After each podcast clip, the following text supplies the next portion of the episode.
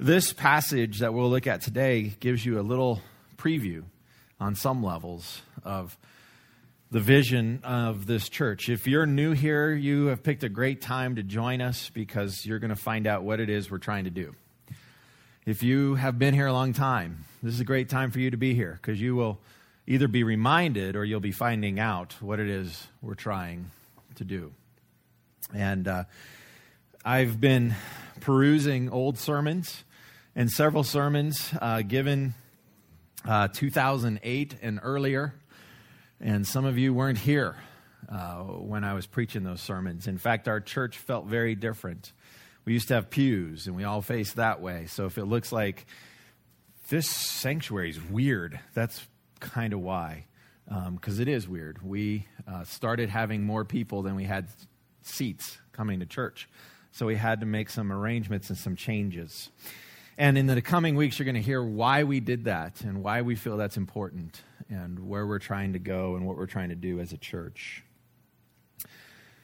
Today, though, um, I want to look at a, a couple of people in a uh, passage of Scripture. It's found in Luke chapter 7. And if you have your Bible, you can feel free to turn there, but don't have the words up just yet, Joyce. In this story, um, it's a great story. It's a great interaction. And I'm finding that I've read it wrong for a long time. I have found that in reading this story that I haven't been completely honest with myself. Do you ever do that? Are you not completely honest with yourself? Uh, Jeremiah the prophet said, The human heart is deceitful above all things. And I have a heart and I'm human. And so I deceive myself. I seek to deceive other people. And one of the things that happens when you read the Gospels and when you interact with Jesus is you start to see a person, you start to see a man who strips away the deceit, the self deceit. And he starts to cut to the core, to the quick of who we are. And if you're like me, you don't like it. You don't like that process. You don't like how it looks. You don't like how it feels. You don't appreciate it, especially at first. And we're going to see a man in this passage. He's actually a Pharisee. And years ago, when I would mention the word Pharisee, everybody was taught to go, dun, dun, dun, dun. There we go. Yeah. When you come to the word Pharisee, dun, dun, dun, dun. Because they're like the bad guys. The funny thing is, the scary thing is, church people are most like Pharisees in the Gospels. And when we read this story, you'll see why us churchy people are most like the Pharisee. And that's part of my misunderstanding of this passage for years. And perhaps part of your misunderstanding of this passage for years. We come to this story, and Jesus is invited to a Pharisee's house. And listen to how Luke goes about the story. He wants to make it really clear who Jesus is having dinner with. He never gives names of the characters. Now, that's kind of interesting. But he does say this. When one of the Pharisees invited Jesus to have dinner with him, he went to the Pharisee's house and reclined at the table. How many times did you get hear Pharisee in that passage? Twice. Little redundant. Luke's now in the Department of Redundancy department for some reason. He wants you to know that he's gone to the house of a Pharisee, and the Pharisee invited Jesus over to his house. The Pharisee did.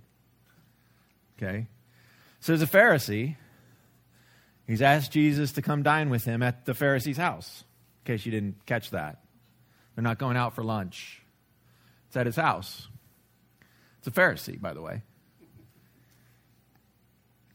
Uh, he went to the Pharisee's house and he reclined at the table. And this is one of my beefs with our, our, dining, our dining uh, arrangements in our culture. My kids would totally agree with this. Their mom is completely on them sometimes for their manners. Right now, we're working on putting the napkin in your lap.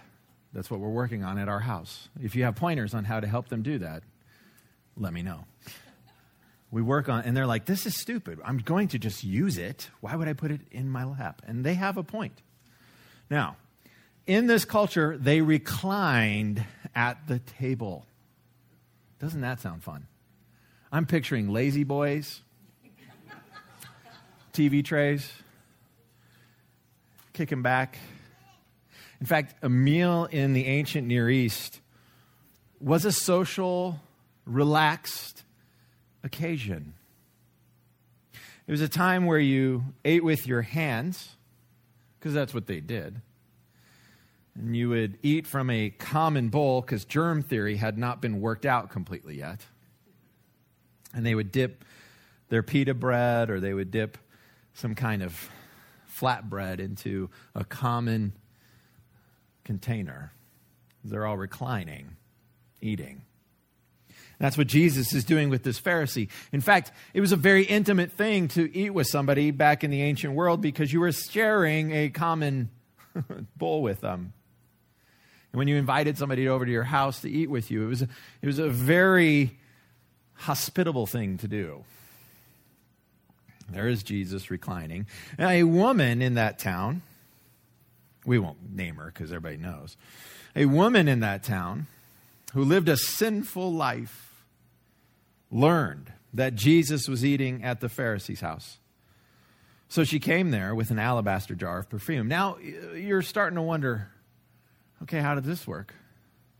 Because when I have people over to my house, very rarely, if ever, do uninvited guests show up and gain access to the meal. Have you experienced that at your home? We're very private. We're very independent. When we have people over, it's clear who's coming over and who's not coming over. The people who are invited are coming over. The people who weren't invited, they're not coming over. In the ancient world, they didn't have a concept of privacy. They didn't have a concept of, of closed doors. Most homes had an open doors and open windows. It's the ancient Near East, after all. It's not cold there. They had courtyards. They had places that everybody could just walk in and gather in. It's so foreign to us. We, we don't get it. We don't understand this. We don't operate this way. I'm in, an introvert. I definitely don't get this. This woman, this uninvited guest, and did you hear who she is? She's that woman. I didn't understand these texts somewhat because I grew up in the city. And city life is different than country life. And it doesn't have to do just with traffic. It's a joke, people. It doesn't just have to do with traffic. Maybe it's a bad joke. Amen? Thank you. Maybe it's not just traffic. Maybe uh, in, in a small town, word travels, word gets around. People know your business. People knew my business before I knew my business in a small town. Did you know that Marnie and I are divorced and remarried? I didn't know that till I moved here. That's not true, by the way but it made the round somehow in town. One time I was leaving church, this church. I had resigned because, and the way people knew this was because we were selling our home to move to another home in town. But I had resigned my position because we had a for sale sign in front of our house. Word gets around in small towns, even words that aren't true. Now, this woman, word has gotten around. A couple words have gotten around. One word that's gotten around is Jesus is hanging out at whose house? Because, you know, that was said a couple times. We need to remember that. He's at the Pharisee's house. Who's a Pharisee? The righteous, religious dude. It's like going to pastor's house. You avoid my house. I get it. I understand. You avoid me. I get it. I understand. Because, like, you know, I have this pastoral aura about me that is irritating. I totally get that. I understand. I apologize for that. I can't tell you how many conversations come to a screeching halt when I show up. It's just a power of mine. Pretty similar to the power I have to pray. But other than that, I also have noticed that people quit swearing around me, which is super irritating because swearing is so interesting and, and entertaining. So when I come, I know I have this squelching ability. I'm pretty sure the Pharisee had that same ability. When he would walk around town, oh gosh, clean up your tongue. It's the Pharisee. Da, da, da, da. Do you guys hum that when I come places? it's the pastor. Da, da, da, da. Don't get any bad ideas. But hey, if it's not fun, you're not doing sin right. Anyways, um, the Pharisee and the sinful woman probably don't hang out much. They probably aren't getting pints down at the bar. They're probably not in the same social circles. She's probably not gone to his home as an invited guest before. Because did you see what it says? A woman who had lived a sinful life. Luke's creating a contrast for you. Pharisee, got his act together, doesn't live a sinful life. Woman, who's lived a sinful life, doesn't have her act together. What happens? Tension, right?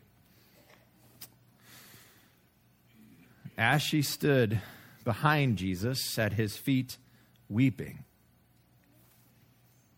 This is getting awkward. You ever had that happen at a dinner party you've held? Uninvited guest, shows up weeping with an alabaster jar. What's that about? Get uh, control of yourself, woman. She began to wet his feet with her tears. That's a lot of crying.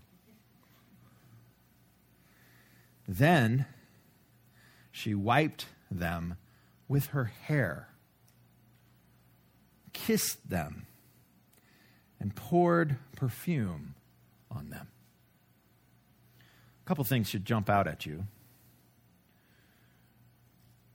She's weeping because she cries so much. You need a towel. You need, this is before bounty existed. And she has to use her hair to wipe his feet. And you might think, oh, that's not a big deal use her hair to wipe his feet. She has long hair. However, in that culture, women always wore their hair up, especially the respectable women in town. It would have been it, it, it, would have been scandalous to let your hair down, especially at a Pharisee's house. This is kind of like, you know, showing up at the preacher's house with your kid and they drop a few choice words and you know the air leaves the room and everybody's gasping and freaking out which i would probably just laugh. I would find it insanely fun. But everybody's gasping at this woman's behavior. She's weeping. She's uninvited. She lets her hair down. She wipes his feet. She kisses his feet. Anybody up for kissing feet. We don't treat feet with much honor. Feet are kind of, well, they're supposed to be in shoes, surrounded by socks, hidden from view, some of us. Feet aren't something that we're just really excited about in our culture. She's kissing his feet. And then she pours perfume on them because they were stinky. No. Because she is anointing him for his coming death. More tension. How's this going to play out? How is the Pharisee, the religious guy, going to handle the sinful woman who's, you know, all over Jesus' feet? When the Pharisee, who had invited him, saw this, he said to himself, you ever done that? Like when you're at Walmart? Oh, good Lord. Right? Some of the people at Walmart. Oh, good Lord. Look at her. He says to himself, if this man were a prophet, because that's at the core of why the Pharisees had him over to dinner. He's interested in Jesus. He wants to find out more about Jesus. He's heard some rumors that Jesus might be a prophet. He's heard some stuff that Jesus might be some religious dude worth listening to. If this man were a prophet, he's getting his answer. If this man were a prophet, he's starting to say, he ain't a prophet. Because if this man was a prophet, what? He would know who is touching him and what kind of woman she is. That she is a sinner. And one of the things when you come to a passage like this in Scripture is you are being pulled into the story. And one of the things when you come to a story like this is you are starting to identify with the characters in the story. You have three options Jesus, Pharisee, sinful woman. Those are your three options, three choices. This is Luke writing literature, it's masterful. So, since we're all churchy people and we know better than to pick Jesus, let's cross him out. Because we know, well, that's the Son of God in the flesh, probably not him that we should identify with. So now we're t- down to two options Pharisee, on purpose trying to follow Jesus, uh, not Jesus, on purpose trying to follow God guy on purpose trying to make God happy guy, on purpose trying to do the right thing guy, on purpose good citizen of Israel guy. Choice A. Choice B.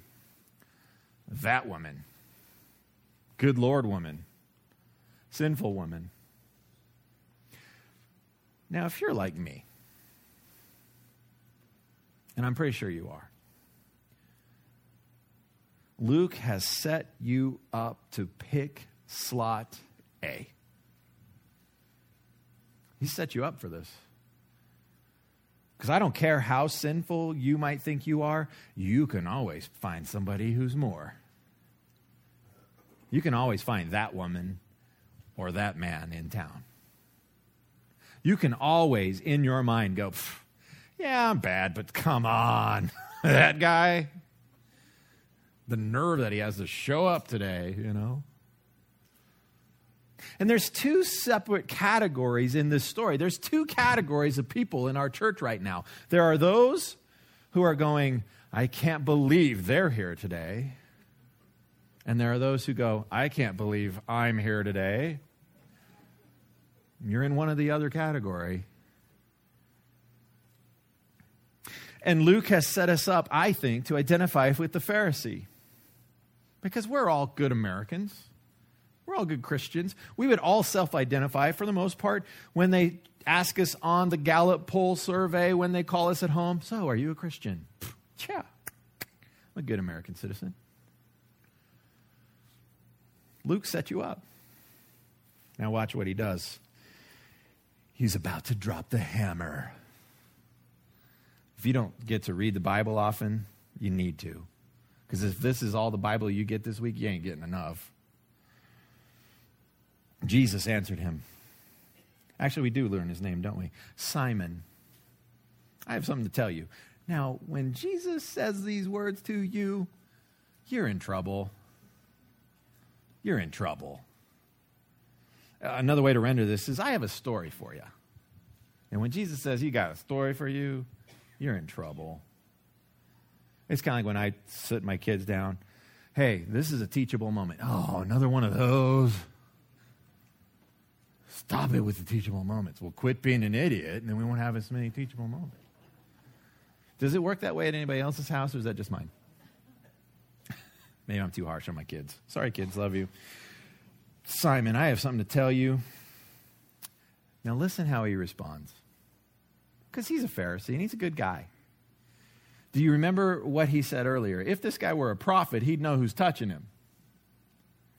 Tell me, teacher. Tell me, teacher. What do you have to tell me? He's clueless. He doesn't see the he doesn't see he doesn't see it. He doesn't see it coming. He has no idea. Oh, okay, I'm gonna I'm gonna tell you something. Luke and Jesus have set the guy up. Remember, who also is being set up? You.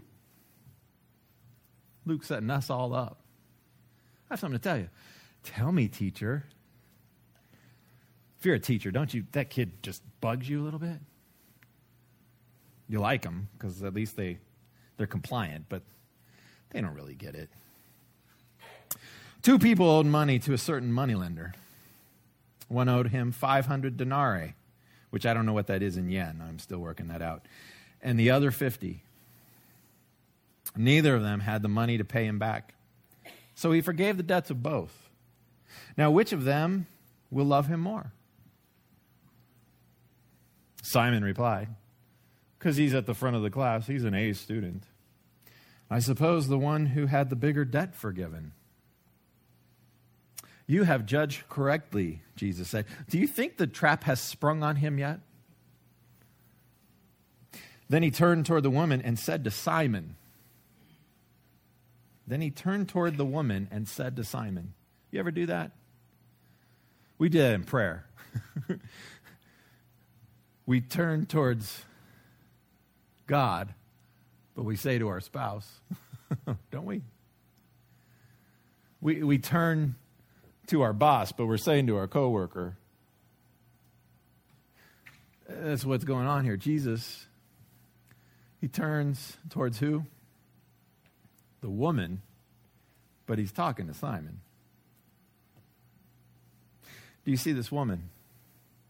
I came into your house. You did not give me any water for my feet, but she wet my feet with her tears and wiped them with her hair. You did not give me a kiss, but this woman, from the time I entered, has not stopped kissing my feet. You did not put oil on my head, but she has poured perfume on my feet. Jesus just sprung the trap. You see, as scandalous as it was for her to let her hair down, to show up uninvited, to cry and weep on his feet, to wash his feet, it was equally as scandalous to be a bad host. But he's a Pharisee. Jesus saying, You bad host. Don't ask Jesus over for dinner. He's a bad guest. You're a bad host. He is standing there judging the woman. And who is Jesus judging? Who is Jesus' words at? The on purpose sinner? Or the guy trying to be all that? Therefore, I tell you, her many sins have been forgiven as her great love has shown. But whoever has been forgiven little loves little. Then Jesus said to her, Your sins are forgiven. The other guests began to say among themselves, Who is this who even forgives sins? you got to act it out sometimes. It makes it far more interesting. Jesus said to the woman, Your faith has saved you. Go in peace. Who had a good dinner party that night? I think Jesus had a blast, number one, because he likes to mess with us in good ways. And I think the woman left going, I am so glad I showed up uninvited at that. I am so glad I had the nerve to weep, to let my hair down, to wipe his feet, to anoint him. I am so glad that I love Jesus. Now, why does she love Jesus? It tells us right there, she's been forgiven much. How did that happen? I have no idea. Luke doesn't go into that. He doesn't tell us the prayer she prayed, he doesn't tell us how this all occurred. All it tells us was she showed up at Jesus' feet weeping as a sinner. And Jesus saw that as an act of repentance and love.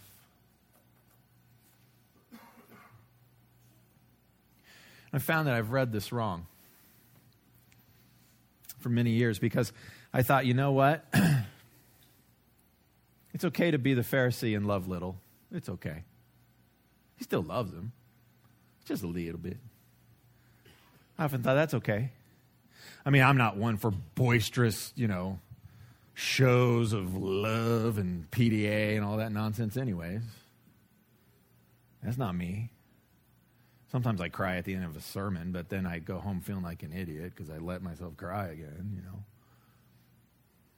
I'm not one for, you know, raising hands at church, really. I'm not one for just, you know, really being extroverted, demonstrating how I feel or what I think. I, that's not me. I'm pretty reserved. I play it close to the vest sometimes. And this woman makes me uncomfortable.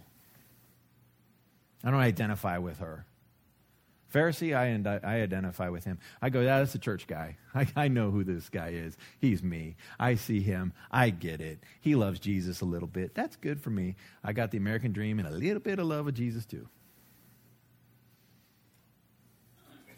And that's the dude that Jesus is just taking behind the woodshed, people. That's the dude who didn't leave with his sins forgiven, folks. That's the one that Jesus leaves in his sin. Why? Because he likes it. What's his sin? Self righteousness. That's his sin. Think he's better than her? He has these idols in his heart. He has these ways that he thinks he's right with God. It's how he looks, it's how he dresses, it's how he talks, it's who he hangs out with, it's his house, it's his car, it's his 401k, it's his blessings, it's I'm at the right church at the right time with the right people. He looks the part. Jesus says, You think you're the hostess with the mostest? He says, You ain't all that. You ain't all that. This woman, you know, the good Lord woman, you should think of the Lord when you think of her. Because she's the one who loves the Lord. She's the one that repented. She's the one that fell down weeping. She's the one that sees the depth of her sin. And she's the one that leaves forgiven. There's two kinds of people here today, according to this passage. There's those who get it. There's those who see the depth of their sin. There's those who understand, I am a sinner in the hands of an angry God. But then they find out, this guy ain't so angry with me. This guy loves me. Now, why does Jesus love her so much? It's not because she's really good at sinning, it's because she's repenting. It's because she falls at his feet crying and weeping and wailing and just broken over her brokenness. She gets it. And why is he not all excited about the Pharisee? Because the Pharisee doesn't see. That's a good one, right? The Pharisee doesn't see. Do you see? Do you see yourself correctly? Do you understand who you are before Jesus? Do you get it? Do you understand that even though you've got your act all together, you're in the right place with the right people at the right times, that you have your, your wonderful little pretty life. Do you understand that you are trusting in the wrong things for your righteousness? Do you understand that you are putting your hope, you're building your life upon things that are other than Jesus? If you don't know how to diagnose this in yourself, let me help you. What is it you ultimately trust for your self worth in life? What is it you ultimately trust for your self worth in life? Is it your kids, moms? Oh, my kid's a great little kid. You know, when they come home from school and the teacher goes, Oh, they're just such great little angels. I just love them. I just want to eat them up and your just heart just bursts and you're like, oh, mom of the year. And you just think, that's what I live for. I live for those moments where somebody recognizes my kid for the cool little things they are. Men, are you living for recognition in what you do? How often have you had this conversation? So, what do you do? What are we doing when we say, What do we do? I, I'm tempted when I'm with people I don't know to lie. because to tell them I'm a pastor is such a bummer. It is a downer on discussions. Oh, that's nice. I got a book to read. Uh, I got places to be. Oh, look at the time. It's just who I am. It's what I do. I walk around ruining conversations. Why do I want to lie? Why is that in me? Because I don't want to be seen as a that guy, you know, Paul. I'll hit this in a few weeks. Paul and Athens, where the philosophers and the really smart people in town were like, What's this babbler babbling about? Because that's how preachers are. What's this babbler babbling about? I don't want to be that guy. What do you do? Uh, babble about stuff at church? I'm sure that's what people think. I want to lie about that. I want a cool job, you know. I'm a secret agent of the CIA. I'm I dig tunnels. Something cool, interesting, you know. I clean porta potties. I mean, those are way more interesting than I'm a pastor. Way more interesting. I'd even pick accountant sometimes.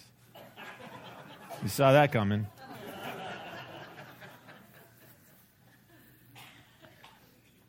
Why do we want to say we do things different than we really do?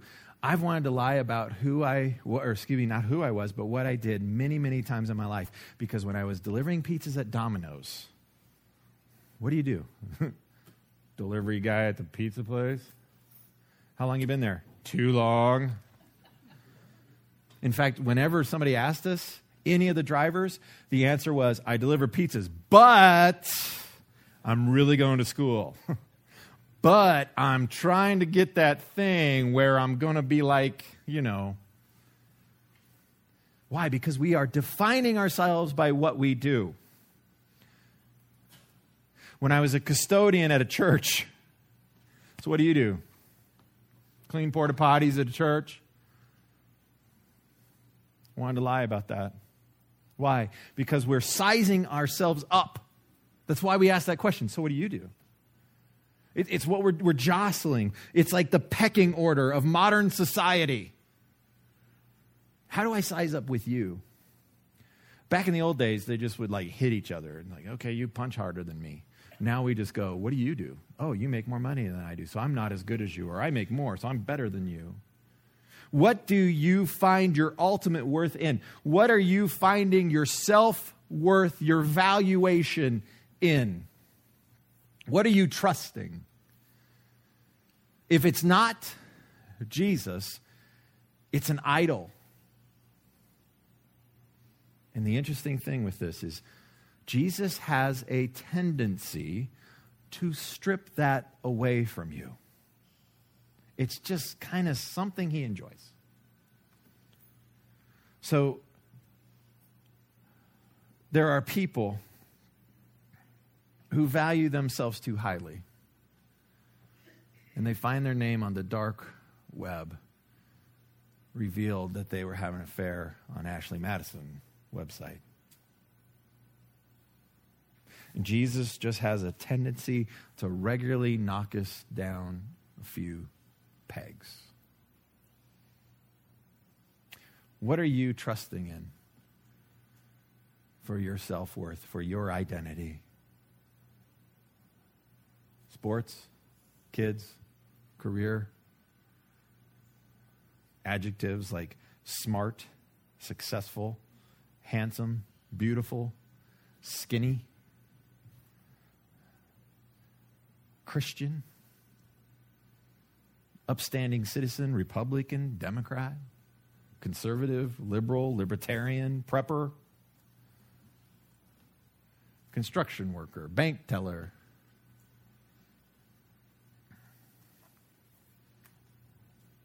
I think that's why old age happens to us. If you're old, maybe you've experienced this. You see, I used to identify as an athlete. you know that's hard to believe. I used to be able to dunk a basketball. I used to play sports, and I got a lot of accolades. I used to play trumpet, still do occasionally, and it's not very pretty. And I was a trumpet player, and that's how I got my self worth. I used to be a guitarist. I was going to be a rock star, and that's what was going to be my contribution to the world. And I was going to get all of my all of my worth out of that. Then I got married. I was going to get my self worth out of my wife. And I quickly found out she can't bear the weight of my self needs. She can't bear it. She wasn't made to. She can't she can't define me. And I can't be that for her. And then we had kids. We still have them. They haven't moved out yet. And there's a tendency to identify yourself based on what your kid can or can't do. And as we age, slowly but surely, some of these things get stripped away from us. And eventually, we find ourselves with us and God. And who do you define yourself by? What do you define yourself by? It will all one day be stripped away.